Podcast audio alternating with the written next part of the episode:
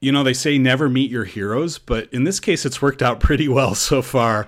Uh, we are joined with the legendary Joe Pine, author of The Experience Economy, who's going to talk to us about learning and development and experience and employee experience and all sorts of great stuff on the Learning Geeks podcast starting now.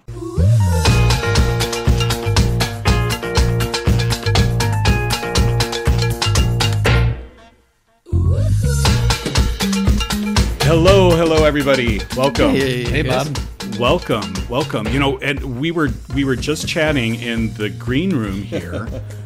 uh, we, we were talking about. I, I was telling Joe, you know, don't get worried about if we talk about Star Wars because we tend to do that. He revealed that he's a little bit more of a Trekkie, and I realized I don't think we've ever talked about this, but I, I also am. You know, it's like I can be both a Chicago Cubs and a Chicago White Sox fan. I know for a lot of people that's heresy. Uh, but I am both. If, if it's the Cubs playing the Sox in the World Series, I'm going to pull for the Cubs. That's Yeah, it's the same. Just but in, but in general, I support both teams. Uh, that's how I am with Star Trek too. I love Star Trek as well. So I have a question for you, Bob. Do you think that Star Trek paved the way for Star Wars? No, No, no. There's there's so. a lot of evidence. Back. I mean, well, if you look at some of the behind There's the a lot of scenes evidence. Jake's done the research. Here, here we go. No, there's a lot of behind the scenes stuff about what George Lucas was very influenced by, which was a lot of the serials and a lot of the stuff that happened, what Western serials and things that happened back in the what 40s, 50s, or whatever it was, and What about Buckaroo Banzai? I mean, wasn't was that an influence? Love was that- Buckaroo Banzai. Yeah, I would say Buckaroo Banzai, kind of like uh, Star Wars, is not really science fiction. It's just uses some of the tropes of those things to uh, a carry western out a set story. in a, another world. There you go. Exactly. I, I remember as a kid watching the original Star Trek series, and one time I was watching it with my, my grandmother in the room, and she was looking at me like I was like one of the space aliens on the show. Like, why would you spend your time doing that? It'll never. Which is probably what She she never got it. And that's probably what our listeners are, are wondering right now. Why are we spending our time talking about that? But I thought this I- was I'm the end think- of the show. Because it was an experience. there you go. There you go. That's great. That's great. And um, you know, I'll I'll introduce Joe again very briefly, but uh, but I'm going to ask you to introduce yourself, Joe. Is I discovered uh, Joe's book. Uh, he wrote with his partner Gil. I, I always just call, say Pine and Gilmore, so I forget his first name. Jim, James or Jim. Jim. I'm sure I'll meet him at some point, and then I'll be very Damn embarrassed. it, Jim!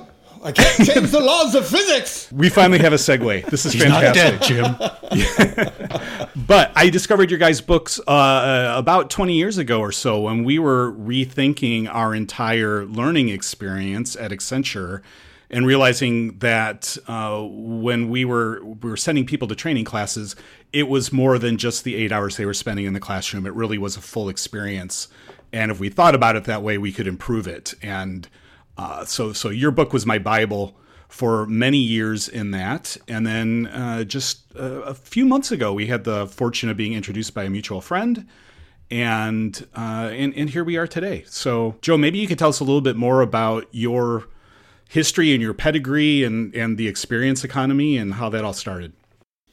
Well, thanks for having me on, Bob. And uh, I will say, since your uh, session is uh, what is it? The Learning Geeks, is that right? It is. Is. that right? right, right. The Learning Geeks. I'll mention that growing up, I was very much a geek. Or, you know, my wife says, "No, no, no, you were a nerd. You aspired to be a geek." But anyway, you know, I was I was using computers in the sixth grade in Palo Alto in the late '60s uh, and decided to become a computer programmer. Joined IBM, you know, eventually you know, making that happen, and worked there for 13 years before I started going on my own.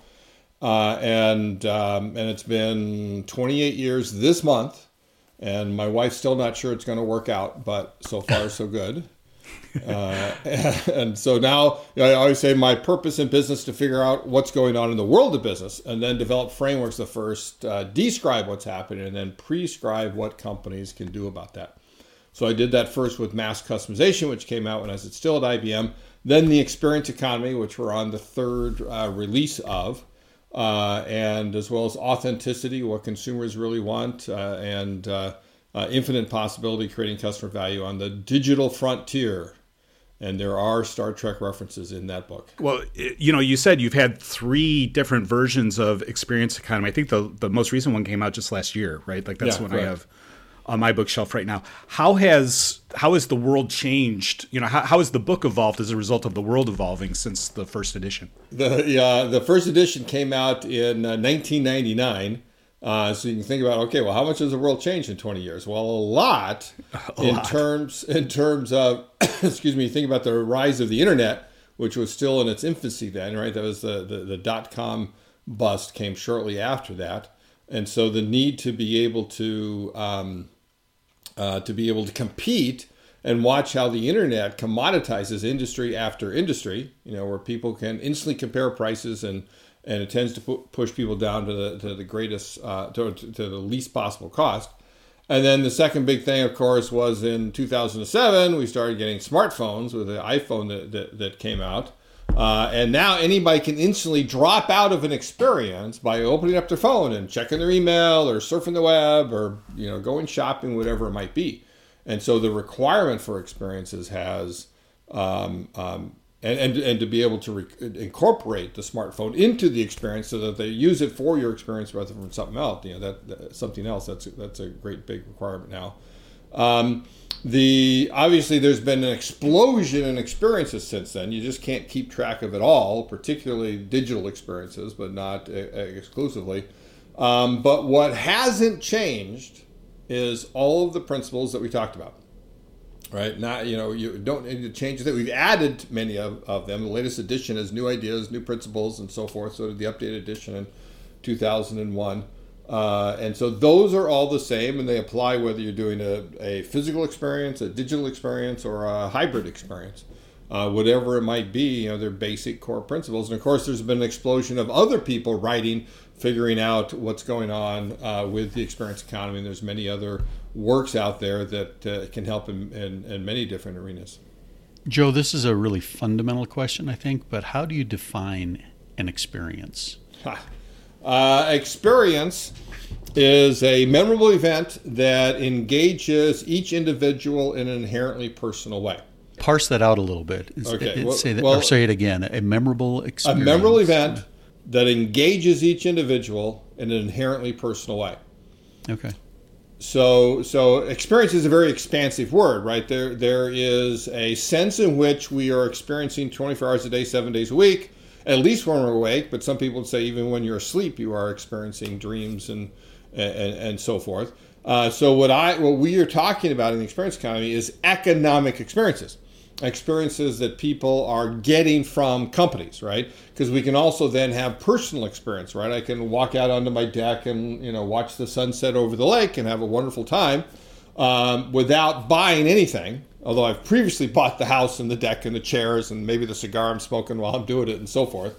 Um, but then we increasingly go to um, uh, companies and ask ask them to stage the experience for us because guess what? They're a lot better at it than any of us are uh, in, individually.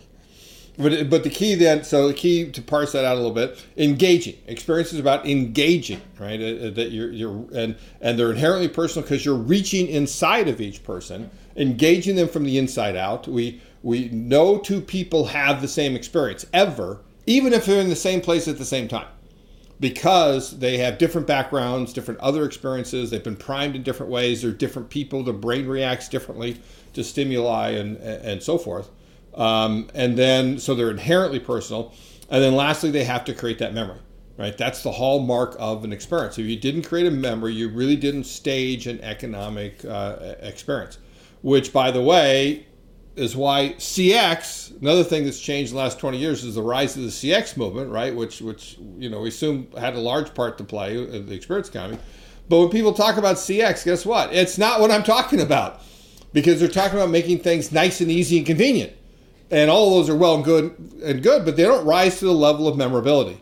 They don't. Hmm. They don't engage people over time. They're, they're, they're actually really great service, right? That's what nice, easy, convenient is. It's time well saved, get in and out as quickly as possible. Uh, and people, in fact, want goods and services to be commoditized with those things like CX so that they can spend their hard earned money and their hard earned time on the experience that they really value. And so true experiences are about time well spent. that people value the time that they spend with you. They're engaged during that time, and that creates that memory within them. I have a question for Bob. Bob, what is it about Joe's work that influenced the way that you think about designing a learning experience? Anything in particular that that, that comes to mind? Yeah, I mean the there's a large theme through the employee experience book about work as theater and it made me think about well a learning experience is theater and uh, you know the, the question that we asked ourselves was what if we owned every aspect of the learning experience like like I hinted at earlier you know up until then all we thought about was the say 6 to 8 hours that somebody was in a classroom and you know the, this is in the days before uh, we, we were just getting into computer based training and web based training and all that kind of stuff. So all classroom was all experience was live in a classroom, and we were just worried about that. We weren't thinking about the overall experience. Uh, which is what we've just been talking about. We were thinking about the overall experience and how that impacted the learning experience. So, uh, w- one of the examples that I give a lot with this, Dana, is um, I was teaching a class and it was just fantastic. We were having an amazing conversation and everybody was getting a lot out of it. And then people started leaving the room. And I was like, Where are you guys going? What's going on? And they said, Well, the laundry closes at five o'clock and I've got my clothes I've got to pick up out of the laundry. And I was like, why are we not paying the person in the laundry, you know, another $20 to stay another hour? so that this investment that we're making, you know, can can continue on. And that was part of it. So we started looking at the entire time people were with us and realizing that to make that an engaging, memorable experience was only going to enhance the learning. And I think, you know, Dana, with our with our durable research that has borne out. So it's interesting because we think about you know the the work here in thinking about the experience and the complete experience as we design learning experiences super helpful that's great but joe as you've researched more and more about the employee experience like we were just talking about what do you see the role of l&d in creating an overall amazing employee experience for people well, well, let me first of all rebel a little bit at your terminology. okay, that's fair. which is which is the employee experience, right? Often abbreviated EX today is often becoming yeah. like CX, which is a bastardization of what you're thinking because you're thinking about just this overall arching thing, as opposed to thinking, no, it's employee experiences. It's all the experiences. So yes, I mean I'm I'm fine with you say, okay, well you add it all up, you have that the employee experience, yes. Yeah. But I'm afraid using that term often gets in the way of understanding all those different experiences that you're having right every single day. Right, Including and I will say I'm, I'm happy that you're clarifying that because it's one of the biggest problems we have in our industry is terms getting bad. Don't get me on my gamification rant. Right. But anyway, go go ahead. All right, uh, we can talk gamification if you want, but um, so L and D, obviously, learning and development. It is it is incredibly important, and it's important on both both sides. If it were a consumer, I'd say supply and demand. But you know, it's it's important both for the company that you uh, you you enhance the value of each and every individual employee that you make them more capable, you give them greater skills and abilities, you help them level up. Sorry, gamification term uh, in their in their jobs uh, that they can do, and um, and that's incredibly important for you as a business, right? You you, you know the old. The, I, I, was going to say joke, but it's so sad it's not, and it probably was true at some point, right? You remember the old story about going into uh, to top management saying we need to invest all this money in, in learning and development and they respond, but if we do that, you know, we spend all this money, and what if they leave? And and to which the response is, what if you don't spend the money and they stay? right? right. That's, that's, equally as as bad because you know people do want to to learn. They don't want to be doing the same thing five years from now that they're doing today. Uh, 10 years from now, not the same as five years from now. And obviously, that's particularly important when you're talking with professionals Um, but even in any job role, uh, people want to be competent. They want the, the mastery of what they're doing. You know, we learned that from Deci and Ryan, all the sociology work they did on the innate needs of human beings. And so they want to work for somebody who are going to make them better at their jobs or even even gain skills and capabilities for them to do completely new jobs over time, including going to management and, and uh, executive ranks. So learning and development is incredibly important on uh, both sides in terms of the the employer uh, getting better employees over time, and then in terms of the employee becoming better employees over the time, becoming and ideally better people over the time as they as they grow. From your time working with other uh, companies and, and groups and organizations, what do people get wrong, or what do they get wrong in L and D when thinking about the employee experience and keeping them uh, while you know promoting learning and and helping them thrive and grow? Um, there's a couple of things that come immediately to mind. I'm getting at the age whenever I start saying, "Oh, there are three things," and I finish two, and I can't remember the third one. But hopefully, I remember at or or it's, or it's one of those where you go number one and right. then C. Yeah. right. See now, now you've already made me forget what the question was, much even what what we were talking about. Right. So no, what, what people get wrong. What does L and D get wrong? Yes, I do. yeah. I do remember. Um, so so one of the things they get wrong is to think of themselves in terms of merely educators right? And then sort of like people are this you know you want to just stuff this funnel in people's brains and pour stuff into it. And it just it just doesn't doesn't work. Uh, and and in particular, they need to um, um, they need to make it interesting. You know, the the old uh, term, uh, which I saw. I don't. You, will have to tell me if there was a lot of of, of uh, pushback against this term in L and D. But I, a lot of universities I've worked with and others, and uh, uh, there was, and that's the term edutainment. Right, edutainment. You know, ed, educational plus entertainment. Right, two realms of experience um, but the thing is, is that if you if you don't entertain people while you educate them, guess what? They can easily become bored. They can easily check out. But when you do both of those, when you have edutainment, then you can uh, hold their attention right? much more much more readily. So it's a matter of thinking more richly about that, what that education is.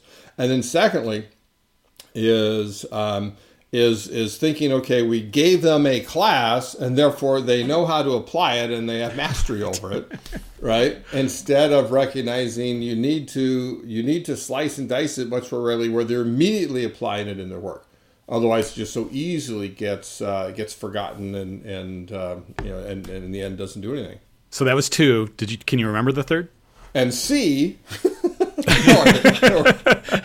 there was there was no third. There were only two. Okay, all right, all right, all right. Well, you know, we, we we hear that all the time from our sponsors, right? It, it gets even more granular with us. It's like it was on a PowerPoint slide. Of course, they know it.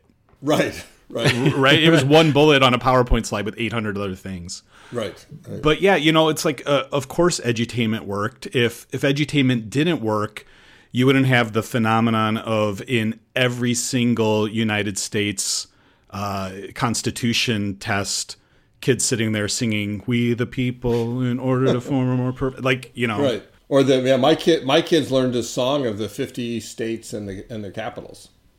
Oh, the Animaniacs second one. Second grade. Well, this was I don't I don't know if it was on that. I remember it was like second grade, so it was a long time ago. But the one I always remember is "I'm a Bill, I'm a Bill, sitting yeah, on yeah. Capitol Hill." Right? Yeah, absolutely. Speaking of it, edutainment, I think. Um, one of the things L&D struggles with right now, especially during the pandemic, is getting attention. Yep. Um, the most because they've we've actually taken a lot of people out of their normal environment. We've lost our ability to gain put people into a more learning, uh, a better learning environment where right. they can walk away from their from their job, and that's actually been very hard to create a meaningful experience. And it's actually required us to rethink it completely and how we offer different experiences in learning. So when we, we even for your work specifically, how has the pandemic even changed the way you either think or update? And plus, how does that impact with even L and D? What changes do we have to think about? Well, the, yeah, the pandemic has, has changed so much. What it has not changed is the human being's thirst for experience. it hasn't changed that at all. But we've had to uh, take those experiences and, and, and take them from out there to in here, from um, uh, physical to digital, from from uh, social uh, to you know familial and communal. Uh, but we still want all those experiences. And now, as things are are uh, opening up, you see just this huge pent up demand uh, for all the experiences that are out there and getting back to physical. But one of the things that, that has changed and I think will continue is the concept of hybrid experiences. That I think hybrid experiences can provide much more value, particularly for the company doing them, if you think about it that way, uh, than, um, uh, than being physical or digital alone. Uh, that and, and particularly with digital, there's many things that you can do uh, uh, this may be a related word to, to gamification, Bob, but a word I often use is twitchification.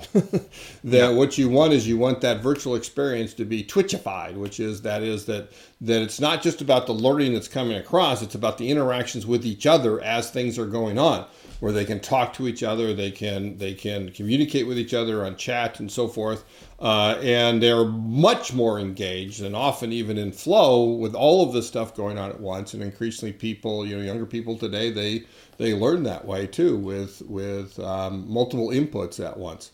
What's your definition of hybrid? There's because that that's another term used, that's is being used a lot, well, and I think it would be becoming the newest buzzword. Yeah, yeah. clarify okay. your um, your vision. Well, I mean, I, I, I don't have this big long definition of right hybrid. It's physical plus digital. I mean, how hard is that? It's just like you got you got both people in the room live physically, and you got people in the room or not in the room, but they're live virtually. Right, that's a hybrid experience. I, I have a model of hybrid experiences that has uh, two more levels to it, which may or may not apply to L and D. Well, actually, at least the third one does. Uh, actually, all four can now that I think about it. So anyway, so one is the the physical level, and these are the people that will tend to get the most out of it. That they're live there, they're giving their full attention, and so forth. Uh, and when I'm talking to companies about staging them, I say, well, then here you charge the biggest price, right? Because they're live. Like going to a sporting event, you charge, uh, you know, went to a baseball game last night and, and paid a huge amount of fee versus watching it on TV virtually, right, at the same time, right? That's the that's the virtual experience, but it's synchronous to what's going on, and that's where you want to twitchify that as much as possible. And a lot of people that watch uh, sporting events um, on different platforms so they can communicate with each other and comment about it. Um, and then the the third level is where it's asynchronous, right? So it's digital, it's asynchronous, uh, and you generally you slice it into smaller components so people can either buy or access in an LD standpoint those pieces that make sense for them, and maybe the whole didn't. And then also those pieces can then much be much more on a just-in-time basis as opposed to going to one place, learning all this, and then not applying it. So okay, when I need to apply it, let me go back, or even I was there physically, but let me go back and look at it again because now I need it. And then the fourth level is where you basically take that stuff and you make a highlights reel and you put it out on YouTube for a company or out in your own internal network and you say, wow, you missed a great experience because you weren't here. You want to make sure you come to the next one, right? Or access right. it and, and use that as marketing, basically enticing for the, the next experience. That's interesting. And it starts to lead to us again as l&d professionals remembering you know our, our job is not to put on learning experiences or create learning experiences. Our job is to help people transform and you know build skills that lead to performance. And joe i know you're, you're kind of talking about that now as the the top level of your hierarchy of experience. You have more to say about that? Yeah th- so that really fundamentally uh, l&d is in the transformation business so, in the progression of economic value that is at the core to the book, The Experience Economy, we recognize, you know, that, that, that prior to this, economists recognized three distinct economic offerings, right? Commodities, goods, and services. An interesting thing to recognize is that economists didn't recognize services as a distinct economic offering to the late 1800s. Right? When, you know, when Adam Smith wrote The Wealth of Nations, he said services were basically worthless. All they're there is to get your goods to market. And it's interesting, he said the worst offenders, remember that term, the worst offenders, Adam Smith says, are the buffoons and the magicians and the opera singers and right all the experience stagers of the day. He said there's no economic value whatsoever in experiences, is what he was saying. Right? Well, if he lived today, he would have a different different point of view. uh, because there's more economic value in experiences than in the commodities, goods, and services. But there's one more level out there, which is when you use experiences as the raw material to guide people to change, to help them, in other words, achieve their aspirations, to become who they want to want to become.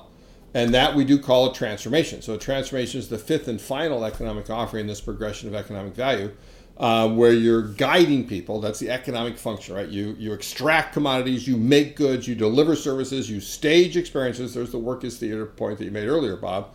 But you guide transformations because you can't change anybody as a point of fact. Only they can change themselves. Right? As the old saying goes, you can lead a horse to water, but you can't make him drink. So you have to guide. You have to be their their Sherpa on this journey, right, to climb this mountain uh, and, but they have to climb it. If you just go to the top of the mountain yourself and say, "Hi, how you doing down there?" Well, you know they, they weren't transformed. So so L and D is fundamentally again in the transformation business. I put air quotes around business, you know, because it's obviously an internal function. Although you can imagine, well, maybe in some companies it should be external and they should be contracting and all that.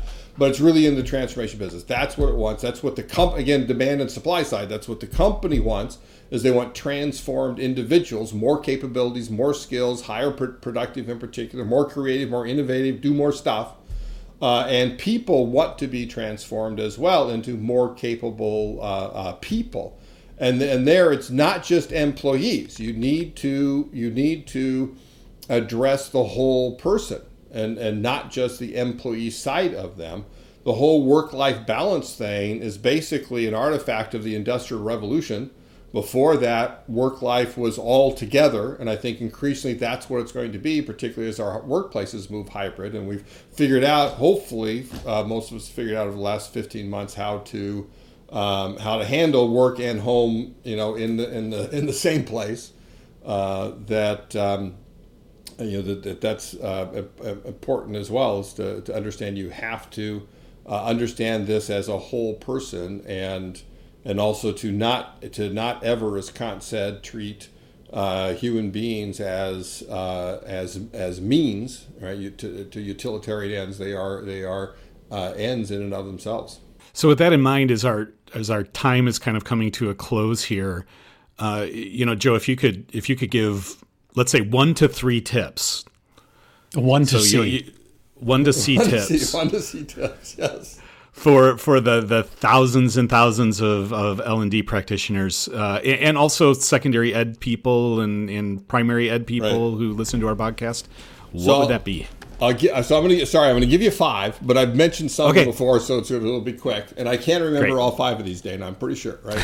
and so I'll start. I'll start by saying what they are because this is in the in the new release of the uh, the experience economy in 2020. This is how we position the content basically is across these five elements of experience, and they they apply uh, absolutely to to L and D and to any learning environment, and that is that you need to stage experiences that are robust cohesive, personal, dramatic, and even transformative.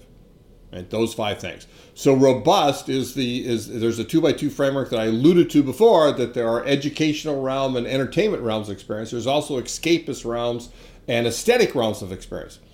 And L and D needs to needs to not just be edutainment, uh, educational plus uh, um, uh, entertainment. It needs to be eduscapist educational plus escapist, which is called a field trip, right? Where you go to some place mm-hmm. and learn there. Uh, it's also when you think about learning in the moment of just in time, learning as I'm applying in my actual work, right? So as opposed to going separately, right? That's eduscapist. We also need to do edusthetic, which is to design the learning places, and and you know you've done that for a long time in L and D in a classroom setting. And Jake, this is what you were talking about earlier also is as people are learning from home. Well, guess what? You need to help people have the right learning environment in their home. And this is something mm-hmm. I have not seen companies do. Right, you know, so myself, I'm sitting here in my home office. I got my wall-to-wall bookcases on both sides. I got the lake over here. I've got a wraparound desk. I got everything I need. I got three different screens that I use as I'm doing it. And you need to help. And one, one of them is, is 27 inches uh, and people working on a laptop just I just can't imagine how you can get a lot of work done on a laptop without right. that big screen. So you need to help them do that. You need to spend money to do that. including you know noise cancellation and how to handle uh, things that are going on in their personal lives. Right, that's the edusthetic. So sorry, that was a long time. And I'd already mentioned that one. So then is cohesive. Cohesive means having an organizing principle of the experience. It's how you decide what's in the experience versus what's out. Uh, generically, we call that a theme. People often don't like to talk about themes because, oh, that means you got to be fantasy like Disney or in your face like a theme restaurant. But simply coming up with what is that organizing principle and aligning everything together so you have a cohesive experience. Uh, personal is about customizing that experience to each individual. We talked a little bit about knowing who they are and individually and, and their learning styles and so forth. So we need to more and more customize to them because customization turns goods into services, services into experiences, and even experiences into transformations. Dramatic is what we talked about with work is theater number one. Uh, that and you need to teach your people how to act. That's one of the things you need to teach, uh, and and how to perform on your business stage. But you also, of course, every teacher is a performer on that stage.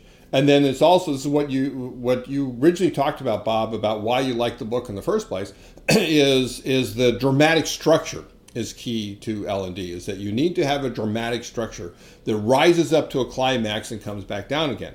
If I am sitting in a classroom and I'm talking like this, and even my voice does not rise in any bit and have any inflection, then of course everybody's going to be bored, right? You got to rise up and come back down again. And then fifth and final is the transformative aspect of it. Again, just recognize you're in the transformation business. How do you design the set of experiences that are customized to each individual person, the journey that they need to go on to be able to achieve their individual aspiration, aspirations for who they are, as well as it makes it doubly difficult for L&D, your corporate aspirations for those individual people as well. And one core thing there is never forget follow through you got to follow through. You got to ensure that the transformation actually takes hold. So, learning development people, let's fly. That's Burnham's catchphrase. I looked it oh, up. okay. Yeah. Oh, let's fly. oh, let's fly. let's fly. Engage. Let's fly. Joe Pine, thank you so much for being with us. Fantastic. As always, great to spend time with you. Really appreciate it. Bob, can I just say it has been fine to opine with Joe? no, you may not. you take that back. And well, just remember when it comes to experiences, it's about time. There you go. It all adds up. Uh, thanks again. Thank you, thank Joe. You. Thanks, Jake and Dana. And thank you to you, our listeners. On behalf of all of us, thank you and uh, come back around. We'll have another Learning Geeks podcast coming up really soon. Until then, we'll see you soon and let's fly. Let's engage. Thanks, everybody.